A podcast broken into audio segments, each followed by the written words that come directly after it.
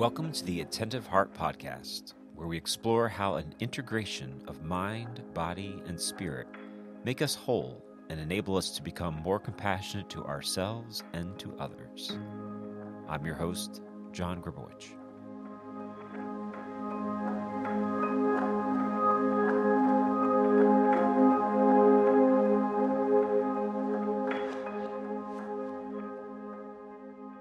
My guest is Dave Pliski. And while I've spent some time interviewing Dave before, today we have a, a different type of setup. Dave is going to be taking some time to interview me, ask me some different questions. Uh, so, Dave, I'm just going to hand it over to you. But before we begin, maybe you could just remind us who you are, what you do, and uh, if you want to give us anything your background.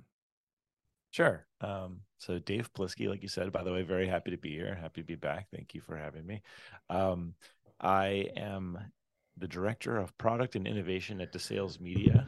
Uh, it's a ministry of the Catholic Church based in Brooklyn, New York.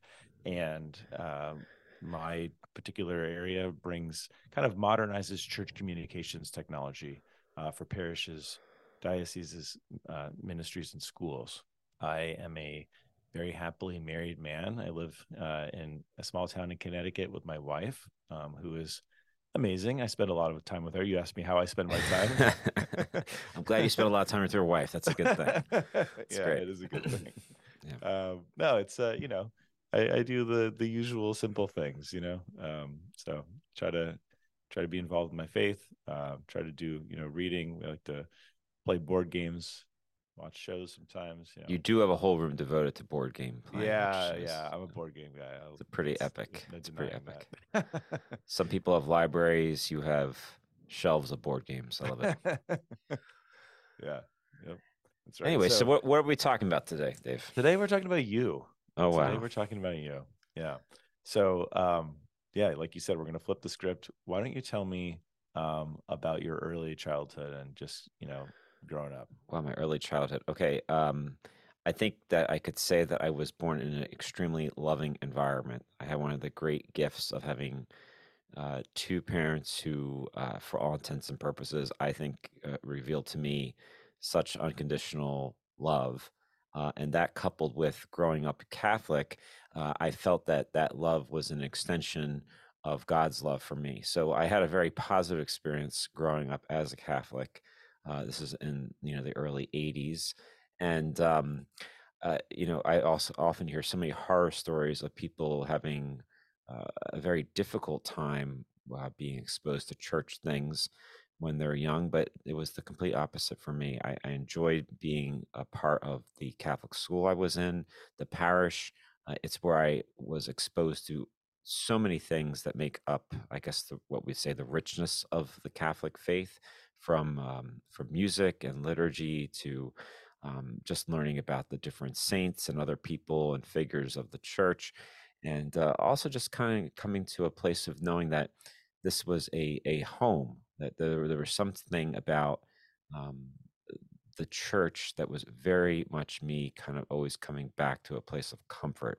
And i realized that that was a very very unique experience because even people who i was friends with, and I still am, um, and other people who grew up during the same time period, I, very few of them would say that.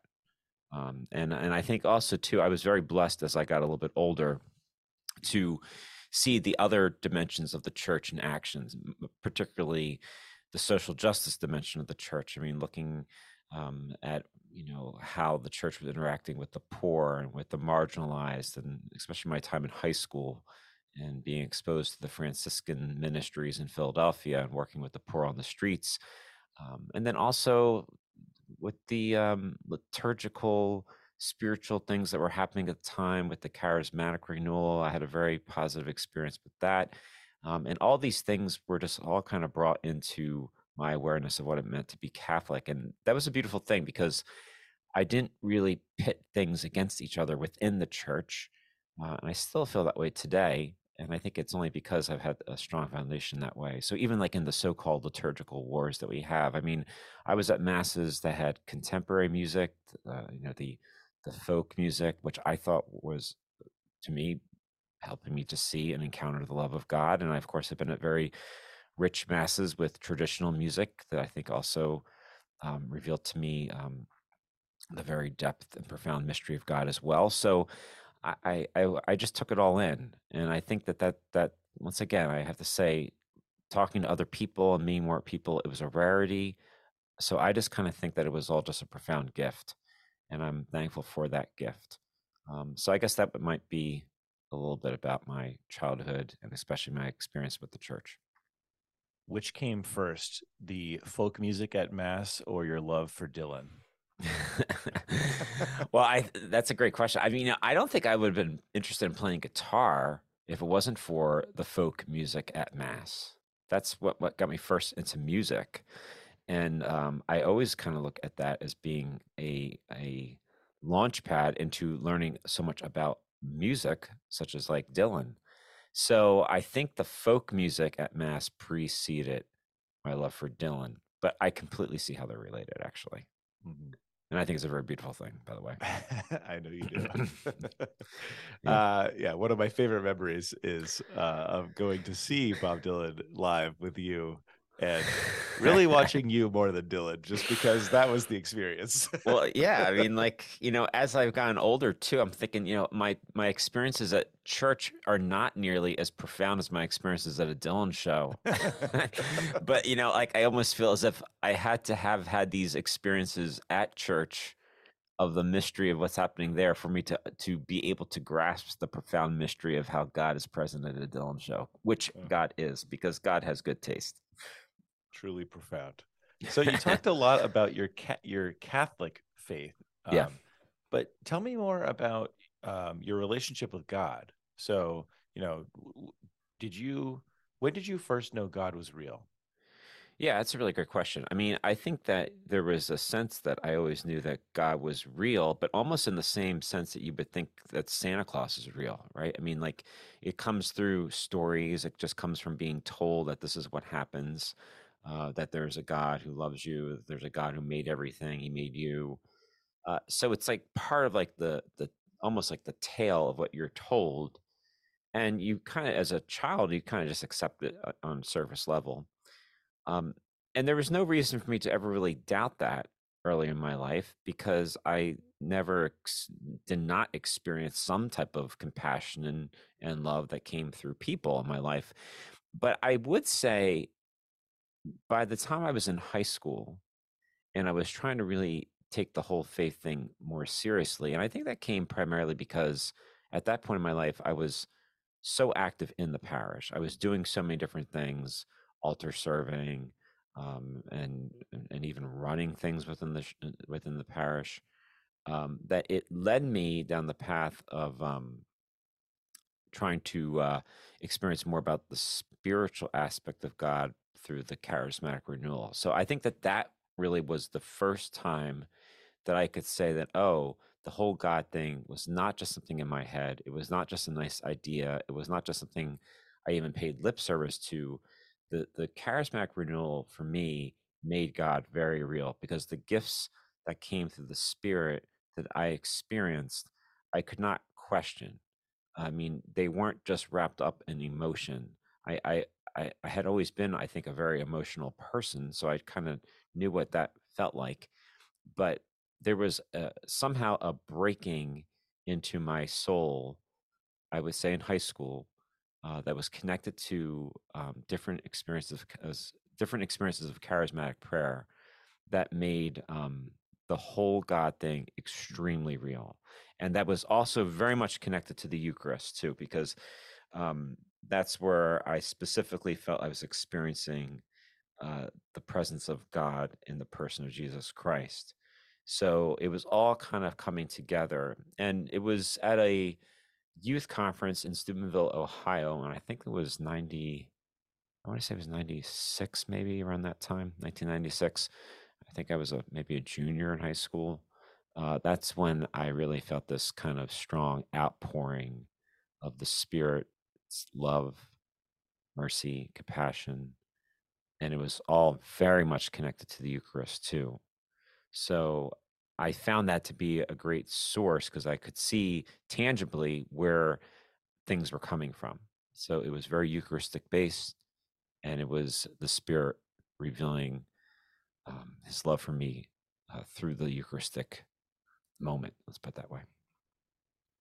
You talk about the charismatic renewal. I'm not sure if everyone knows about much about that. Could you could you tell us more? Sure. Yeah, because we don't. yeah, because we don't really hear too much about it anymore. I mean, it's not been kind of really discussed. But you know, after the Second Vatican Council, there were a lot of different kind of movements that were kind of picking up steam. Uh, we think about different ecumenical movements that start to happen after the Second Vatican Council.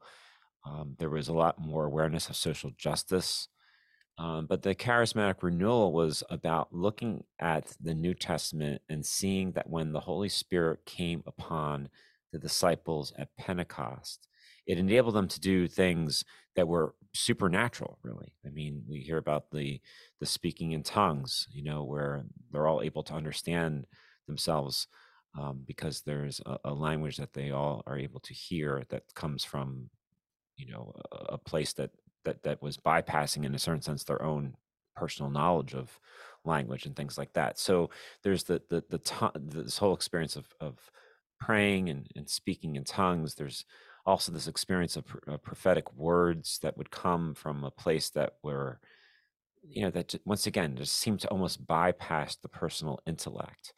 Um, there was experiences of joy um, that would manifest itself in, in, the gift of tears. Um, there were all these things that I think a lot of people could look at and say, well, this is all just hyper emotionalism. And granted, I mean, when you're dealing with something like that, yeah, there's a lot of that kind of stuff happening. But I, you know, I think I was blessed to be able to realize that there was something profound going on there because it bore fruit in my life. Um, it was bringing me closer into the love of God. It was bringing me more peace. Um, and I should also kind of say this all happened right after, and this is like a profound piece of the puzzle here, so to speak, too. This all happened right after my mom died in a car accident when I was 15. So, you know, I was in a very vulnerable state to begin with. So, uh, yeah, I, I, I definitely was open. I, my heart was open in a different way at that point and yeah, I could totally understand that some would say, well, I mean, when when you're in that type of place of vulnerability, anything goes and anything seems to be kind of comforting. And I would agree with that, but if I'm still talking about this now 25 plus years later, um, and I still look at that as being a profound inbreaking of God's love for me, I have to think that it's borne fruit. And it's and I don't feel as if I'm the same way I was 25 years ago, like being freshly anointed with all these charismatic gifts. Um, I, I, I clearly I I don't feel the same way because I think things have been integrated differently over the years, and I and I, I and I've gone deeper. I think in lots of ways in my spiritual life, but but I I can't not think that um, what happened there was real, and so I hope that maybe that might kind of at least give some type of more of an impression of what this whole charismatic renewal thing is all about. Mm-hmm. That's helpful. Um, so, okay, we're we're you're you're understanding God's love for you in high school. You're you're you're you're deepening your faith in that lens. Mm-hmm. Um, but you're not a guy who goes straight into the priesthood or even in the seminary after after high school. So what what happens next? Well, that's so interesting because I actually felt called to be a priest probably when I was in first grade. So I had a I I don't know how I would describe that at that time, but there was some type of if anything superficial attraction to the priesthood, meaning just fascinated with what the priest was doing in church and um, somehow taken by that whole thing uh, that the priests got to do these unique things. So, and and it was interesting because my parents recognized it too, and other people in my life, adults in my life, recognized it, and they were very supportive of it too. But they also were really not like jumping on it either, thinking like, "Oh my gosh, this is your destiny." They they liked the fact I was open to it, but they also gave me a lot of breathing space um, to see exactly how that was going to work itself out. And by the time I was in high school, and this is this is really the, how how how God works in such mysterious ways. So here I am, you know, my mom dies. I'm then I'm getting exposed to the charismatic renewal, which was really because I was in a relationship with a girl in high school whose parents and herself are the ones who kind of led me into that renewal, into the charismatic renewal. Hmm. So it was through a relationship um, that I was brought into that. And I was uh, thinking that, okay, well, I guess my life is going down a different path. I mean, um, this whole idea of wanting to be a priest, which, by the way, was completely on the radar throughout all of grade school. So, like I said, first grade, it was in eighth grade, I was still thinking I was going to become a priest. So, all through grade school, I, I felt called to be a priest. Mm-hmm. Um, but this deepening in my personal experience of God came through a relationship with this girl. And uh, to this day, I'm just tremendously blessed by being able to have that. And like I said, I did think that my life was going to go down that path, but um, as I went through college, I was realizing that no, there's something a little bit more to this vocation to the priesthood that's not been you know put away yet. And uh, I did go to the seminary about a year after college. Well, well, let me let me stop you right there. What do you mean sure. by there's something more that had not been put away yet? I... Well, I think that you know, as much as I may have written off the whole drawing to the priesthood as being just some type of childhood fantasy, that is there that was something that happened during high school, like because like during this relationship with the girl. Yeah, I but I don't know. I know I think in high school I was definitely thinking that okay, the priesthood is kind of done. Like I think I'm gonna I'm I'm on the path to get married. Okay. No. Okay. So but by the time, but the but, but the, but, by the time I was in, by the time I was in high school, things changed because at in I'm sorry, by the time I was in college, things changed because that's when I actually start to get more into the intellectual side of the of the of the theological tradition. So I was I was studying theology. In? I was uh-huh. majoring history and majoring in, in theology. It was a double major. Okay. Mm-hmm. And it was going deeper there intellectually, um, and then also continuing this spiritual dive that was brought on by this whole charismatic thing, and also having a hand in this time in the social justice thing with working with the poor. I mean, all these things were all firing. You know, so I, uh, so everything was kind of firing for me. I, you know, I had this spiritual thing that was happening. You know, I was uh, feeding my soul, my body, so to speak, even with with throwing myself into working with the poor, and then the whole mind thing, the whole intellectual tradition was becoming a very real thing. So, like, it was mind, body, spirit, all happening uh, in college. So, college was a really profound time for me, and and it was at that point I was realizing that oh, the draw to priesthood early in my life was not just simply, um, like I said, like a childhood fantasy or just something like you know when I when I when I grow up I want to be you know whatever X Y Z. It was it was like oh there there might be more to this. Okay, so is that now when you go into seminary the first time? Yeah, I went to the seminary um, a year after college. So I worked for a year in a Catholic high school teaching history. No, I was teaching theology. I'm sorry, teaching theology. And at that point, I had broken up with this girl, and I was because I was primarily conflicted about, you know, the priesthood. Like it was, it was, it was so much, you know, on my on my mind. So I was like, well, I have to somehow, if anything, at least try to to, to, to resolve this by going to the seminary. Yeah, see if it's real. Mm-hmm. And I only lasted a semester. okay. You know, I only lasted discerning out. Uh-huh. Yeah. Then so what? I, so I left the, the seminary, and I was thinking, I think I'm supposed to be back with this girl. and so okay. I tried to get back with her, and if from what I remember, I mean, we we kind of were together, but things had already been kind of strained, you know. And, and I I blame myself She's dating for, a guy who thinks he's supposed to be a priest. Yeah, so yeah. I mean, I, yeah. I mean, I blame myself for for not really being I mean, for just being all over the map at that time. I mean, it was just terribly unfair too. I mean, you know, but I, I mean, I, but I don't think you were doing anything, uh, you know, obviously intentionally against her. You, you were figuring out your vocation. This is a major thing. Yeah, I mean that's true, but I mean, it just happened to be in a bad place, you know. Yeah, that's true. I mean, but you know, when you're trying to figure out your own vocation and you're involving another person with it, you still can't excuse yourself from just thinking that somehow you're yeah just kind of free to do whatever you want to do. I mean, you, you know, you you do affect the emotions and and and and, and other For and other people's you know things. And, and and you know there's one thing about figuring out your vocation there's another thing about being selfishly doing it too. I mean i and i you know i mean as we're younger you know we all struggle with with selfishness. Well we struggle with, with selfishness all the time but i mean there's this this there there seems to still be such of an emphasis on the ego like because you're just so i mean as as as good as this whole encounter with god is you start to think like oh well god thinks i'm special and therefore he has a special plan for me and you know therefore you know, i got to make sure i do it and i got to do the plan right. And so it it the whole thing becomes so me centered which is so ironic because of the fact that it's you've had this other kind of centered experience with God. So you're just you're you're trying to work it out. But I do think that even when you're working it out, you're affecting people around you. You are hurting people. Mm-hmm. Yeah, clearly not intentional, but I mean, it's just the it's what happens with being young. It's what happens with being not fully integrated into a relationship with God and what that looks like.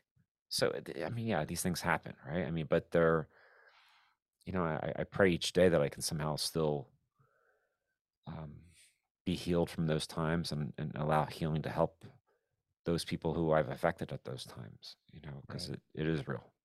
Right.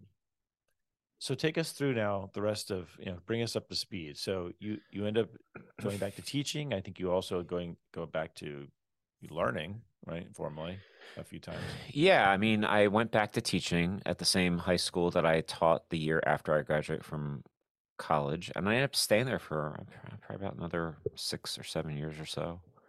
And um, and I and I went on to get my master's in theology part time as I was teaching. So, uh, and I was doing it at the seminary that I was studying at. So they had a, a lay division, and so I got my master's, my MA in theology as a lay person. Couldn't quite I stay teaching. away. No, Uh-huh. no, no. Okay. Yeah, I mean, it took me. Uh, it's, I think I, I waited a year before I went back because I thought like, oh well, I don't want to jump back into that environment too soon. But Because if I'm this girl, you know, I'm not. I'm like, this is not exactly convincing, John. Like, No. like, so you're not going to be a priest, but you are going back to that seminary to continue to learn about theology. Yeah. Hmm. Yeah, I, I don't think that that whole once I left the seminary and we kind of got back to, I don't think it lasted very long. I think I forget maybe about Sorry, I didn't mean to keep bringing it back to that. no, no, I know, no, but I don't think it lasted too long. Maybe about a year or two.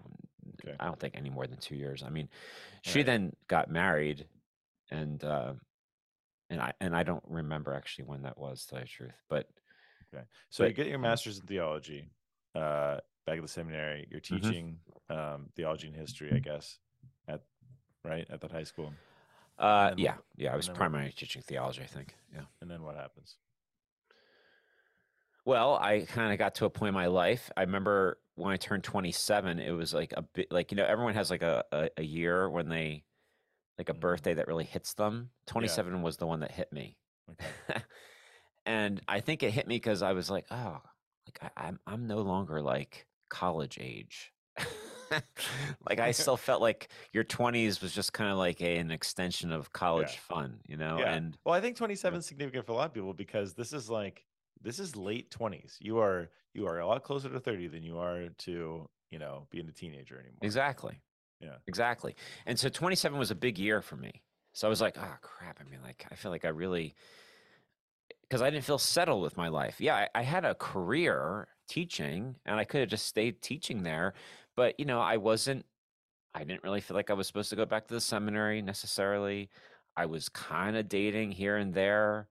Um, I had some really strong romantic interests that were very, very brief, but you know, so I, I, I- felt like, okay, I, I don't feel called to necessarily go back to the seminary, but these relationships, I get all excited about them and then they kind of just fall apart very quickly. So it was confusing, a very confusing time for me. And I think that's when I was like, okay, I gotta, I gotta just put myself out there and do something different. So I think it was around that time that I thought, you know, I'm gonna I'm gonna move to New York City. Because what do you do when you're trying to like you know figure out life? You go, you move to New York. So I, mean, I literally did that exact thing, almost at that exact age. So I do Yeah. get it. yeah, so so that that's what it- that's what it all came down to. So I was like, all right, I'm just gonna move to New York, and I didn't have a game plan at all. So like I quit my job, and I was like, okay, my only plan is to move to New York, and I didn't have a place to stay. I didn't have a place to work. Um, so I'm kind of sleeping like just in places wherever I can find a place to stay. I, and, and a lot of times there were rectories and things like that. you know, so I was always kind of keeping my hand connected to church things because I thought that, well, I'm a single guy, so a lot of you know, there's a possibility I could still be a priest. So I'm, I'm, like- you know, just finding places to stay in New York, and then I eventually find a job working at a bookstore in Greenwich Village, which did not pay very well, but at least gave me some type of consistency, and I, it gave me the ability to meet people. So I met someone who was a regular customer who gave me a connection to someone who worked at the Museum of the City of New York. And I ended up getting a job there working in the development office, which I was totally unqualified to do. Like there was Wow, I cannot imagine you asking people for money on a day-to-day basis. That just it was well it, it, the good thing was that um i was in the membership department which was a little bit nicer because i kind of liked the sense of community and like you know getting bringing people together so the membership department was kind of more like that i was not like in like asking big donors for big amounts of money or something like that uh, but it was cool so i you know here i got this job working in the upper east side and I was living deep in Brooklyn in Bensonhurst, taking the subway to work every day, and uh, I was really kind of enjoying this new type of rhythm of my life. It was different than teaching. Um, you know, it was more or less a nine to five type of job. Although people in New York would show up whenever in the morning, and they, then they would work till whenever. So I had to get used to the fact that, you know, um, you either had to kind of you you had to kind of detach yourself from feeling that the longer you work, the more productive you're being, because that was almost like the the culture there, you know. But um, Mhm. but eh, you know, it was a great learning experience. Fell in love with someone who I worked with there too, by the way. that was that was interesting.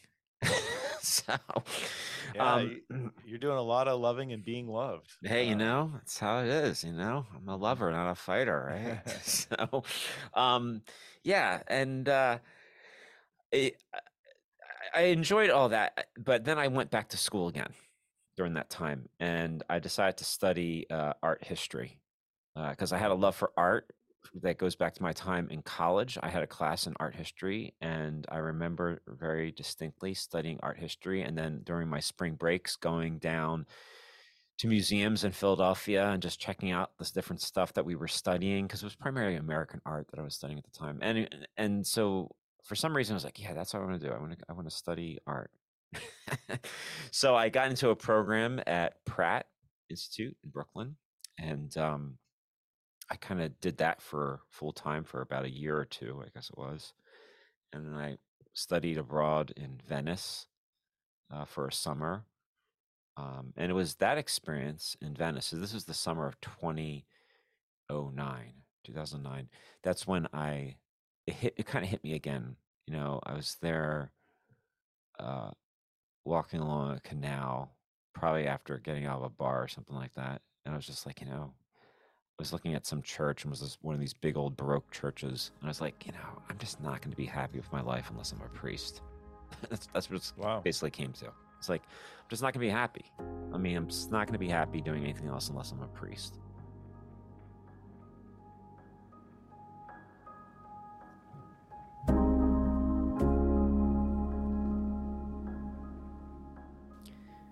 Thank you for listening to this week's episode of the Attentive Heart Podcast. We hope that you were able to find it helpful in your spiritual journey and practice. This podcast is produced in collaboration with Sunday to Sunday Productions and the Witness Podcast. If you enjoyed this episode and you'd like to help support the podcast, please subscribe and